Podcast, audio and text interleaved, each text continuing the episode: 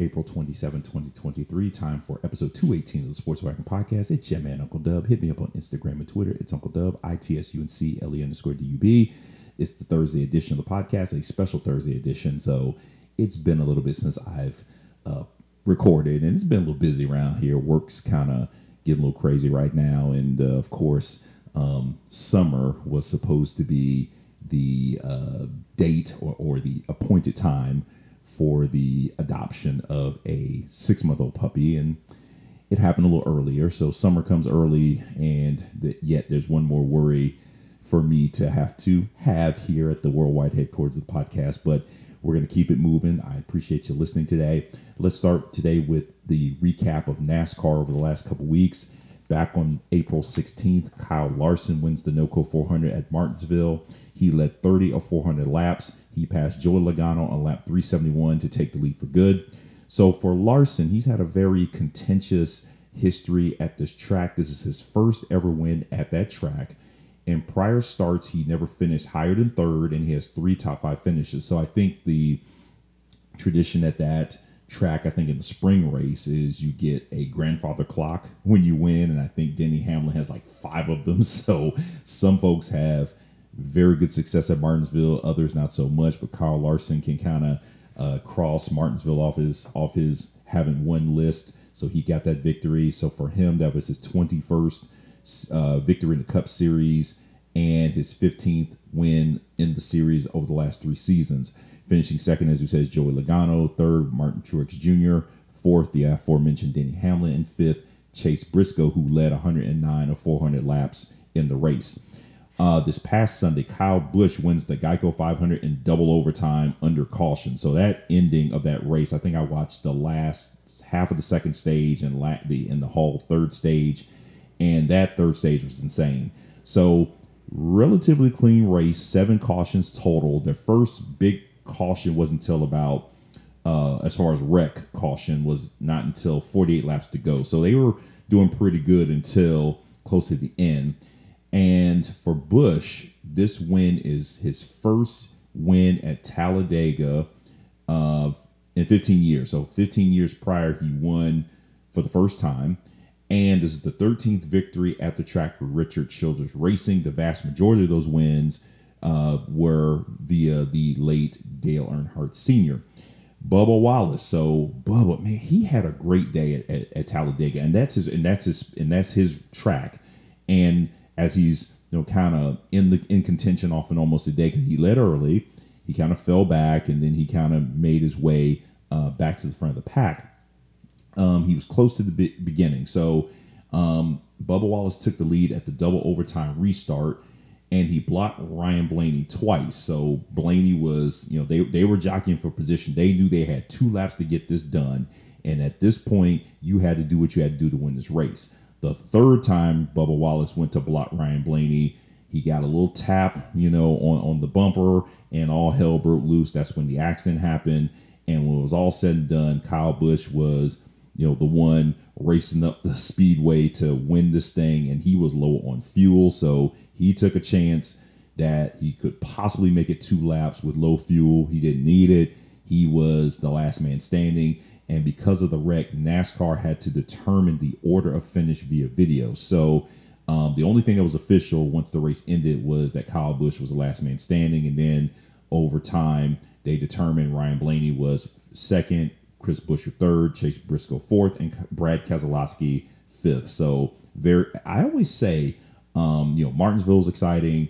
Uh, Talladega, it was, it was a little nerve wracking for me because they were very orderly, which which you want to see but it was kind of like okay i want something to happen and then when i uh, i listened to some of the first stage on the radio and i'm thinking bubba's leading this is great and then i get home and turn on tv like where the hell is he so it that's kind of a super speedway race it's, up and down all day you know again it's a what it's a marathon not a sprint so you know i was very impatient but he was he was there and you know when it was all said and done, and Michael Jordan was there because you know uh, Bubba Wallace drives for the twenty three eleven team. That's Michael Jordan's team. He, he's co-owner, and you know he said Bubba Wallace said, "Look, I take I take full responsibility for it." But most people would agree that the way he raced, between him and Blaney. That's the way you're supposed to race when you're trying to win. So nobody did anything wrong per se, but you know, Bubba felt bad about it. He said, you know, I obviously didn't want to cause a wreck, but you know, again, that's kind of the way it goes. You take a risk, and it didn't go his way, and all hell broke loose. But nevertheless, um, he walks away. He lives to race again, and that's kind of the, the most important thing. So this coming Sunday, they move to the Monster Mile at Dover, Dover Motor Speedway for the Würth 400. So they'll go 400 laps the green flag drops sometime after 2 p.m. on Fox Sports 1. Let's go to the NFL. Aaron Rodgers was acquired by the Jets via trade on Monday, so he met with the media yesterday at Jets headquarters and, you know, very quotable uh, press conference. so first off, one of the things he says was, "Oh, that Super Bowl three trophy looks very lonely." so I'm going, "Oh, okay, we're feeling a little feel a little confident here." Um, but he said a number of things I think uh, I think was very uh, struck people very strongly. So, for example, he said he will attend most, if not all, the voluntary workouts. He strongly hinted that he will play more than one season, and he said that of about eight to twelve teams, he feels like the Jets is a team. The Jets are a team that could win a Super Bowl. Um, so again, he basically said he wanted to be around to put uh, his stamp on the locker room as a leader. Uh, head coach Robert Saleh, he's you know very happy he's here. He said you know he looks like he's ready to go, and I know Jets fans are excited, and and they have every right to be. I mean you know, for a second I'm gonna put aside every dumb thing that he said over the last couple years and say okay yeah he's he's a good quarterback he can play the game. I mean he's proven himself, but now the question is you know how long does he stick around? He said there's a good chance he'll play more than one season, which you hope because um, both teams had to do a lot to make this deal happen. So now the question is okay, how long does he play? And does it prove to be, will this prove to be a fruitful relationship for both Rodgers and the Jets? And we'll know when we know because, as we say, that's why they play the game. Um, also, from the NFL, um, the commanders, per report, so this is reported in the Washington Post, that his fifth year option with the commanders will not be picked up. So, what that means is Chase Young could potentially be a free agent at the end of this upcoming season. And for me, I'm kind of going, wait a minute, what's going on here?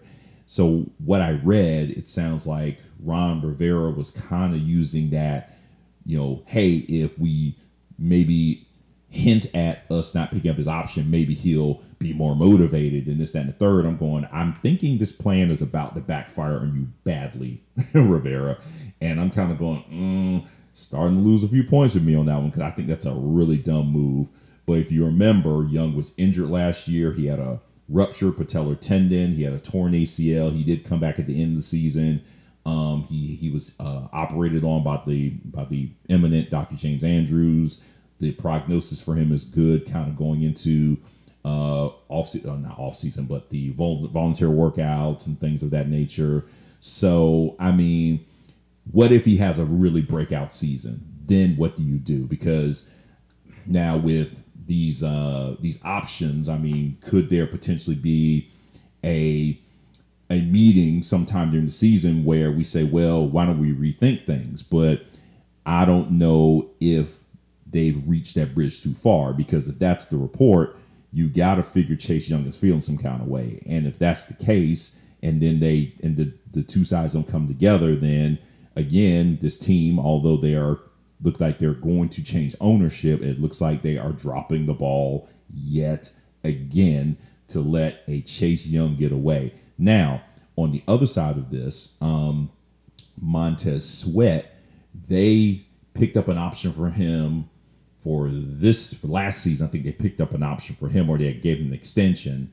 And I'm sorry, they picked up an option for him because um, right now management is trying to work out an extension for him because if they don't work out an extension, Montez Sweat could also be a free agent. And there you go. There are two key guys from the front of that defense that are going to be out the door. And what do you do? Okay, so either you go into the free agency pool or you go to the draft. which one's going to be better? I mean, again, depends upon what who's available from a free agent standpoint that you have the money to pay them, or okay, you put you know like Young, you put them on a a first year rookie contract, and then they got to come in and start all over, learn the, you know, learn the the you know the professional game as far as you know what it takes to be at that level. I mean, they know how to play football, but you know, as we know, it's the speed of the game's different. The you know the the concepts essentially. You know what type of um, I'm such a lack of words. I hate it when I don't record for a while because my brain is thinking, but my mouth is not moving, or is it vice versa? But essentially, you know, learning the playbook, doing all that stuff. I mean, you're doing the same type of work that you did in college and to some extent high school, but nevertheless, now you got to work harder because it's your job. You got to know, you know, all of your plays and things of that nature. So it's a different game. So do you rely on putting a rookie up front or do you again go to the free agency pool? But again, when you look at how this is operating for this team right now, if they're not giving Chase Young, if they're not going to pick up his option, what free agent is going to feel good about walking into the situation? That's just my thought. Um, tonight, 8 p.m. ESPN from Kansas City is the NFL draft. You know, I, I think I've said this before. I, I, stopped watching the NFL draft a long time ago. Well, not a long time ago, a few years ago. And it, it, I stopped watching because I don't, I do not understand. I wish someone would explain to me why the NFL, they put up a clock a 15 minute clock. So we know that NFL quarters are 15 minutes. Why do they spend an entire NFL quarter trying to say, well, we're trying to figure out who you want? You know who you want. Just make the damn pick. We don't care. I don't need to sit sit here and listen to, you know, all the talking heads drone on and dribble for 15 minutes until we wait for the next pick. These teams know who they want. Go ahead and call the kid, say, hey, you're coming to our team and get this thing on because you know the, the drafts last for like four days and the first round's literally going to take five hours i mean they're going to start at 8 well they're to start at 8 p.m the first round's going to be over by like 10.30 so you're to watch the whole first round of the draft and then you're to watch sports center. Ridiculous. But looking at the draft tonight um, your number one overall pick is carolina. And of course you know their needs they need a wide receiver a defensive end an inside linebacker an offensive guard and a quarterback. Now um, Houston, they also need an offensive guard, a quarterback, a defensive end, a wide receiver, but they're kind of more focused on cornerback. But what's interesting about these two teams is that, and I was listening to uh, uh, Charlottesville Radio the other day, WINA, and a shout to them. Um, uh, best seat in the house with Luke Neer. Shout Luke Neer, and he had on Ahmad Hawkins, who ball hawk. I talk about him uh, here from time to time. You know, again, excellent uh, football analyst, uh, has a great podcast, and he was talking about the draft, and he said something really interesting. He said that you know you go out and get a quarterback, great, but he goes for the money. Not, I mean, not necessarily for the money, but essentially, you kind of want what's more important is you need the guys up front to protect said quarterback. Now, again we all know these teams are going to go for that sexy pick. We're going to get the quarterback because the quarterback's available, the quarterback's talented, the quarterback's got an arm. Obviously, you make that pick, but it's kind of like it's one of those decisions where you know the fan base is clamoring for a quarterback. So if you have a decent offensive line, then sure, that makes sense. But if you've got a need at offensive line and a quarterback, I mean, that's a tough pick. You, I mean, we all know it's going to be a quarterback that's going to go first. I mean, unless um, Carolina shocks the world here, but it's kind of like what he said made sense. It's like you want to have the protection up front, and you kind of want to go in that direction because to protect your investment at quarterback, you need guys up front. But I mean, again that's what makes sense. But what's really going to happen is a quarterback's going to go first. But anyway, um, we'll recap some of the highlights of the draft uh, next week. Um, as we mentioned, Houston will go second. They'll also pick number 12 as well. And then at 13 will be the Packers. And of course, the Packers, um, one of the questions for them obviously is where do we go post Aaron Rodgers? So it's going to be interesting to see what they do with 13. I didn't really get a chance to see what their needs are, but obviously, um, quarterback, I would assume wide receiver, um, maybe some work on the defensive side of the ball, but we'll we'll kind of put a bow on the draft next week and kind of recap everything. All right, let's go over to the NBA. So let's look at the recaps currently of the playoff series as they sit. The NHL, they're still kind of in the midst of their first round. So we'll recap the NHL next week. But Heat, number eight seed in the East, eliminate the top seeded Bucks four games to one. Playoff Jimmy Butler has been activated. That man has every year.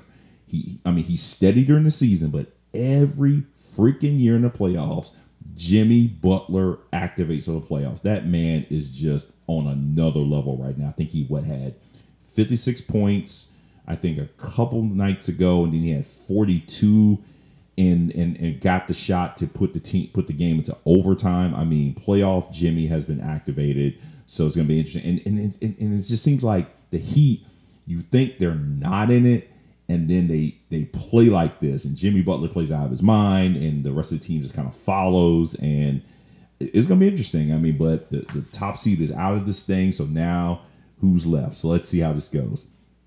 Currently, the second seeded Celtics lead the seventh seeded Hawks three games to two. Game six tonight in Atlanta, eight thirty TNT. Game seven, if necessary, will be Saturday at TD Garden in Boston. That time has not been announced. That'll be TNT as well. Sixers sweep the Nets, so third seeded Sixers sweep the six seeded Nets four games to O. So again, the Nets, man. Um, what are we doing here? so I really don't know what to say about the Nets, but the Nets are just netting right now. Joel Embiid currently is at 50% for the second round. He has a right knee sprain. Knicks fifth seeded over the four seeded Cavs, four games to one. Hey, how about the Knicks, man? I mean, the Knicks Knicks are making a little push here, so it's going to be interesting to see. So we'll recap all the uh, all the Eastern Conference stuff, and we'll kind of set the table for the second round of the playoffs.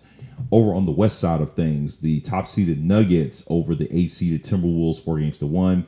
The seven seeded Lakers lead the second seeded Grizzlies three games to two. Game six in LA Friday night, 10:30 ESPN. So second game of a doubleheader. The first game of the doubleheader, game six at Golden State on Friday, 8 p.m. ESPN. Number six, Golden State leads the Kings, third seeded, three games to two. So a chance for the uh, Warriors to kind of uh, finish the series off. But I tell you, Warriors have been looking a little shaky. They got their confidence back. The Kings, man, I mean, I think a lot of people thought the Kings, and I probably was in that group. I'll probably go and admit it. I think a lot of people thought the Kings were going to get washed out of here, but hey, Got to give it to them. But I think these last couple games, let's see, what is this? This is game six. I think they'll go. I think they might go to a seventh game. I'm going to go out on the limb here, and we'll see how it all goes. And finally, the Sixers. I'm sorry. Mm, wow, re Shane. Suns four seeded over the fifth seeded Clippers four games to one. So as we said, we'll reset the deck for the second round matchups uh, next week, and we'll get to the NHL. We'll see where they're at with their first going into second rounds. Let's go to over to golf. The LPGA just played out their first major last Sunday. Lilia Vu wins the Chevron Championship in a playoff to win her first major. She goes 10 under for the tournament. She goes 4 under on Sunday. And as you remember, the Chevron Championship played for many, many years in California. Uh, their lease ran out after about 50 years um, yeah, about 50 years. So they were looking for a new home. They're now in Houston, the club at Carlton Woods. So this is the first year they played the major. So Vu finished regulation with two consecutive birdies, then birdied the first playoff hole to beat Angel Yin. So Vu takes home $765,000. The purse was the largest ever for this tournament at 5.1 million.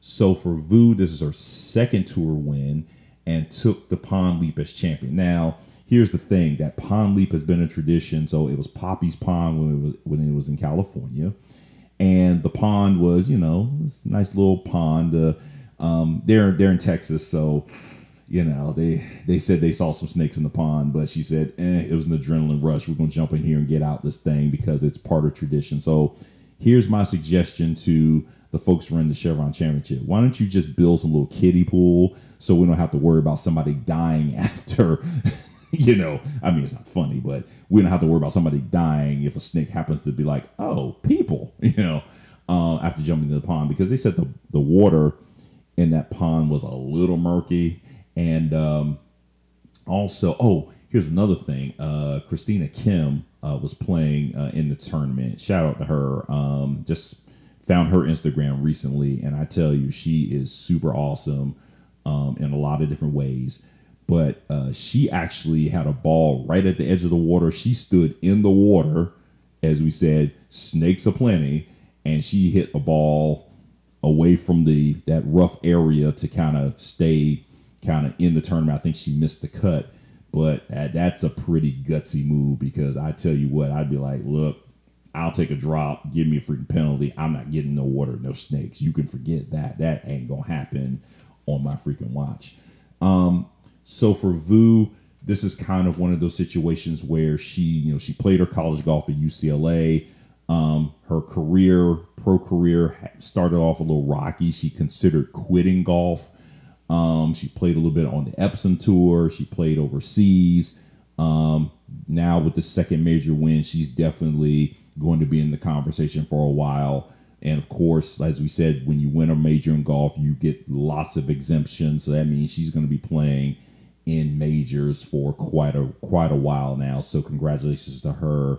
Um, I really love it when um, when you know just somebody you don't expect wins a major because it's life changing.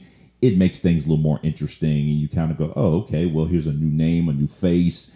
And I think for the for the golfer, it just kind of you know gives them more confidence, and you know, there's it just it just changes their life in so many ways. I I thought it was super awesome. Um, for Angel Yin, this is her second runner up finish in a major. She tied for second in the 2019 Women's U.S. Open. So congratulations to her. I mean, again, tough way to go. You know, lose on the first playoff hole, but you know, again, uh, when you're usually top five, top ten, you're going to be playing in more majors. So there's going to be plenty more opportunities for her to win a major um, coming in the in the not so distant future. All right, we're going to end today's show. So, short show today. We're going to end today's show with college basketball. So, more so on the women's side, transfer portal news. So, let's start with we don't know where they're going, but they are out the door. From Wake Forest, Jewel Spear hits the portal. She was the ACC's leading scorer in 21 22. And here's, I just had another deja vu moment. I swear to you about three or four days ago, I was actually thinking about her. I don't know why her, she popped in my mind. I'm going, huh? I wonder what that team's going to look like with her next season. And then, boom, she hits the portal, and I'm going, whoa, that's big. So I'm interested to see if she's going to stay in the ACC. I think she's from Texas. So if she's staying in the ACC, or is she going to, you know, maybe go back home, or you know, maybe, you know, find her way somewhere else. So we'll see how that goes. Um, the other big news here, so there's other news, but this is big for now because another we don't know where they're going. But Aneesah Morrow, remember she transferred out of DePaul. She is down to her top three: Southern Cal, South Carolina, and LSU. Per her social media, she's visit Southern Cal, and I believe she's visit visit LSU. So I think South Carolina is the next stop don't know when she's going to announce, but when she announces, it's going to be big. Let's look at folks who found a new home. Jordan Merritt leaves Florida. She's heading to Texas Tech. Shay Bollin, we talked about her, the freshman that went to Duke. She is now at Illinois. She'll join another ACC transfer, Camille Hobby. She left North Carolina State. Te-Hina Paopao, remember she left Cal, she left Oregon rather. She's on her way to South Carolina. She just committed a few days ago. Lexi Donarski from Iowa State. She's going to North Carolina. Shayeann Day-Wilson. She hit the portal from Duke. She's staying in conference. She's going to Miami. UVA's Taylor Valladay is going to be a grad student at Penn State. Another Wake Forest transfer, Olivia Summiel, and she has a really good game. I think she's a 6'2 forward. Um, she can shoot three. She's leaving Wake. She's staying in conference. She's going to Blacksburg. She'll be at Virginia Tech as a, as a grad student. And lastly, Celeste Taylor. That was the big one about a week and a half ago. She committed to Ohio State. So I was like, whoa, that's still big because you remember the type of season Ohio State had and at early in the season, a lot of people were like, well, this Ohio State team looks like a contender. They had a good run in the tournament, but just didn't have the firepower to kind of really make that big push all the way to the Final Four. Although Ohio State, as a program, they've been to at least one Final Four. I feel like it's been more, but nevertheless, again, Ohio State just reloading the deck, ready to go on the women's basketball side. All right, well, that's it, ladies and gentlemen. That's kind of my quick 25 minute rundown of some of the things on my radar. So, uh, episode 219 will happen sometime in the not too distant future, uh, but we'll see how it goes. But I appreciate you listening. Thank you for the shares, the likes. Um, give me a five star rating on wherever you listen to the podcast, whether it be Apple, Spotify, uh, wherever you listen. You know, give me a five star rating. I appreciate that. Emails in the show notes. Hit me up on Instagram and Twitter. It's Uncle Dub, I T S U N C L E underscore D U B. And until I talk to you again, make sure you continue to stay healthy, protect yourself in these slightly uncertain times. There's a new COVID variant out there, and the weather is getting nice hasn't got quite hot yet, but wherever you are, whatever the weather's like, remember to drink your water and mind the business that pays you. Peace. Thank you for listening to the latest episode of the Sports Wagon Podcast. If you enjoyed the episode, please subscribe, rate, review, and tell a friend about the show. You can also send me a voicemail or send me a message on Twitter or Instagram at It's Uncle Dub. That's I T S U N C L E underscore D U B. Also, please consider supporting the podcast at buymeacoffee.com backslash sports wagon pod. I really appreciate your support. Thank you.